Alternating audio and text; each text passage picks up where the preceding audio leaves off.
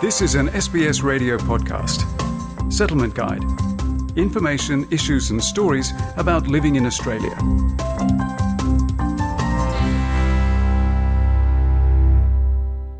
SBS acknowledges the traditional custodians of country in their connections and continuous care for the skies, lands, and waterways throughout Australia.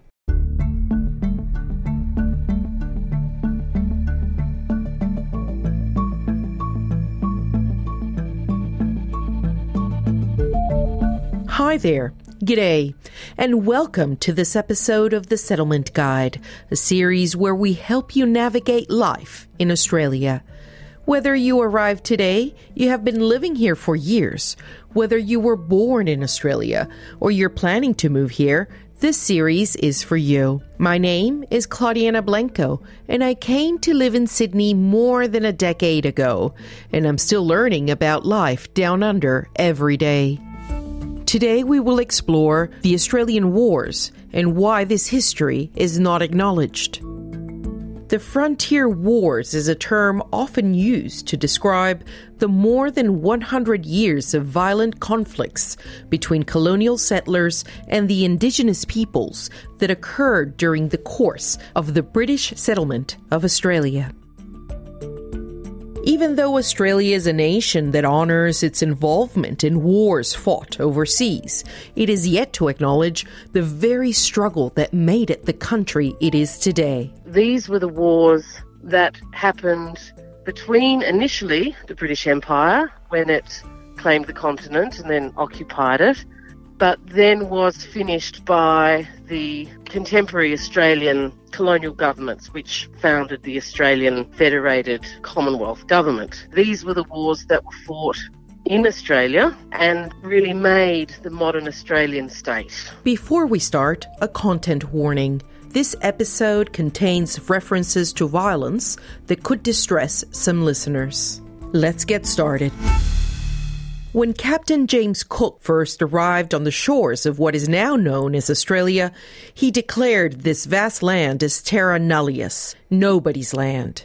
In reality, the island continent was home to hundreds of different Aboriginal and Torres Strait Islander nations and clans hundreds of thousands of indigenous peoples that were instantly deemed as subjects of the British Crown. This became the trigger for the Frontier Wars, the brutal conflicts between indigenous peoples and settlers that marked the foundation of Australia. But this gruesome history is only starting to be recognized now. Filmmaker Rachel Perkins is an Aranda and Kalkadoon woman with European heritage.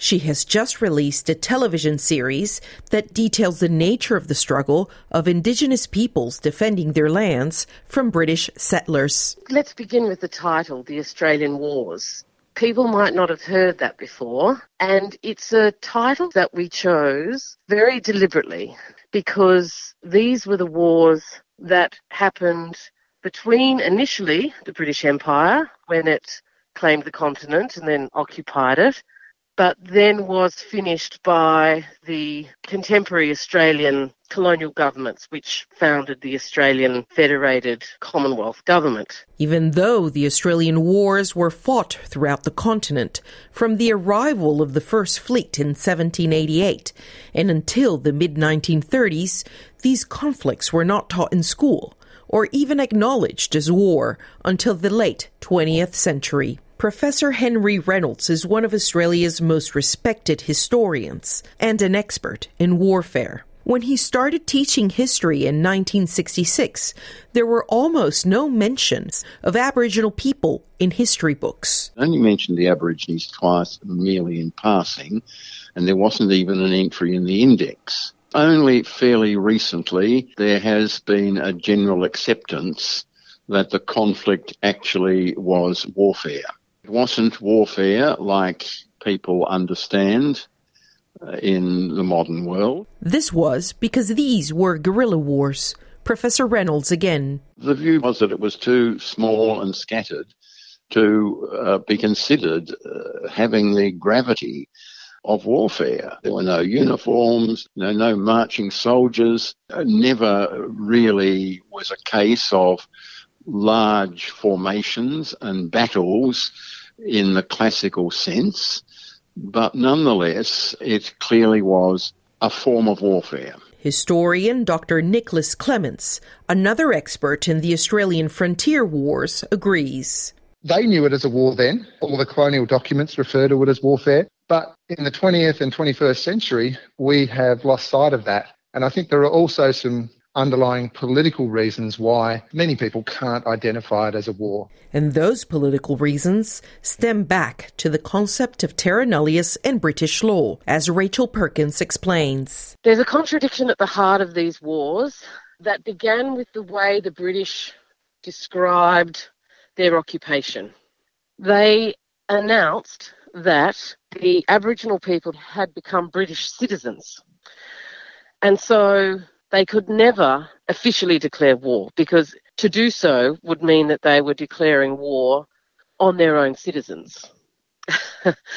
However, the British used military force to ensure that their occupation of the continent was successful. These wars could only be acknowledged after the proclamation of terra nullius was legally challenged and overturned in the early 1990s in what is known as the landmark Mabo decision. Professor Reynolds explains. Up until this time, the view had been that the Aborigines did not own the land.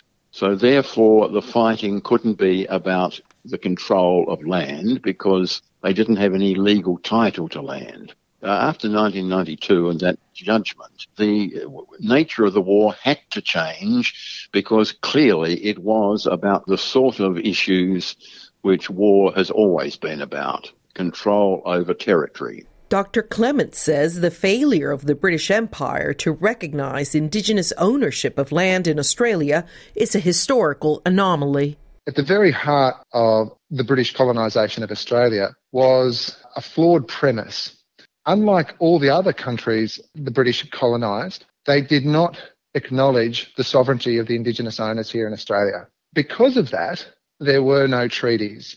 There was no attempt to negotiate with the local peoples. And to this day, we struggle from a legal standpoint to understand what their rights are for the land and that failure to negotiate led to brutal bloodshed. Colonial records and archaeological evidence uncovered by teams of experts demonstrate the horrific scale of the conflict.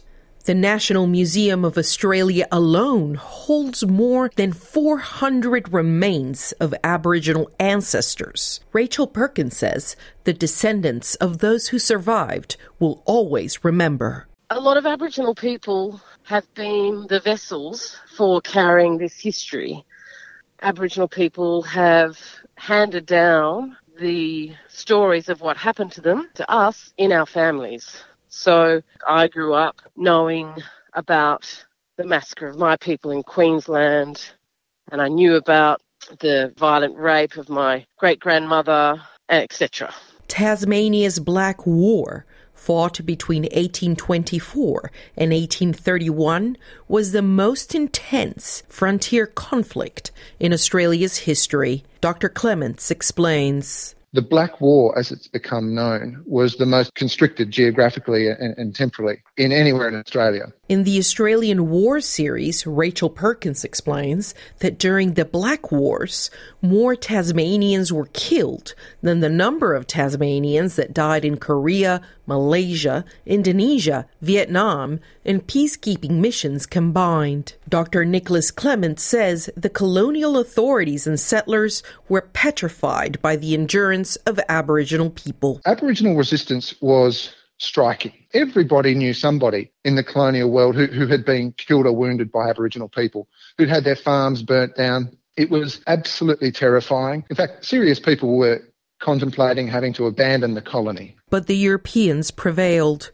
They almost completely annihilated indigenous Tasmanians. It's only by a hair's breadth that we even have Aboriginal descendants in Tasmania today because they were almost completely wiped out largely by violence. And a lot of this violence was sexual violence. The systemic abduction and rape of Aboriginal women was so common that some historians, like Dr. Clements, attribute the survival of some Aboriginal nations to sexual assault. The trigger for the violence, the match that lit the spark, was sexual violence. And that all that story begins with the gender imbalance in colonial society. So in Tasmania, for instance, there were 10 or 12 men for every woman. However, out on the frontier were these exotic, naked Aboriginal women, women who they'd been taught to regard as scarcely human and certainly people that they didn't need to respect. To crush the Aboriginal resistance in many parts of Australia, colonialists created the Native Police, a trained paramilitary force used to instill terror. Professor Reynolds explains you recruited uh, native soldiers and you used them as basically a military force. And this was undoubtedly the major force in breaking down Aboriginal resistance. And the native police were used for 50 years as settlement moved across this vast colony. The men were given uniforms, guns, and horses.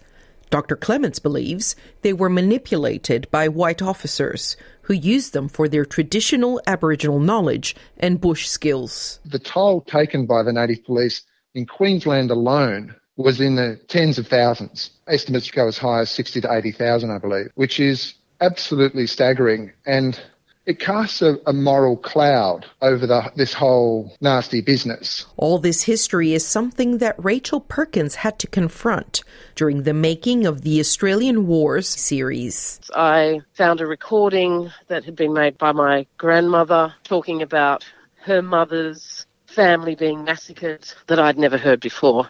And I'd never been to the place where it happened, and I'd never really found out where it happened until I made the documentary series. Dr. Clements, whose predecessors were settlers, believes that all Australians need to overcome feelings of shame and shed light on past injustices. Whether someone's ancestors were involved or not, we are all the inheritors of Aboriginal land, which was stolen land. At a minimum, we all have a role to play in unveiling this history, coming to terms with this history, and playing a role in a positive future.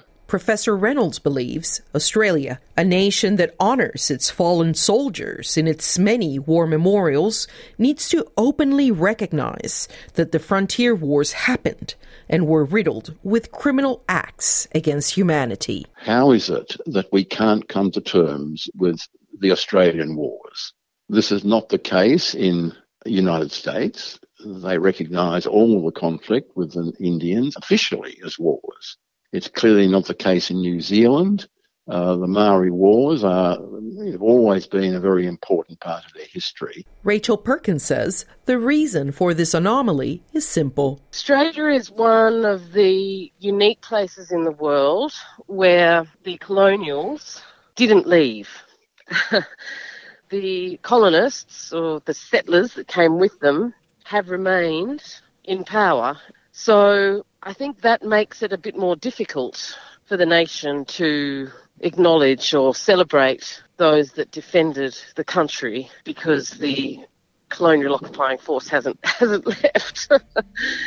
Dr. Clements believes that lest we forget the phrase commonly used to honor Australian fallen soldiers should be extended to those warriors who fought against the British occupation of their lands. I would feel so much prouder if my country acknowledged with courage its own past, the wrongs of its predecessors, and fully committed to righting those wrongs to the best of its ability in the future. I take no pride in the fact that my country is hiding from its past. I want my children to grow up where in the landscape, whether it's with memorials or whether it's with dual naming, Aboriginality is there, it's present, it's acknowledged. Thank you for listening to this episode of The Settlement Guide, written and produced by me, Claudiana Blanco. The Settlement Guide managing editor is Rosa Germian. Until next time.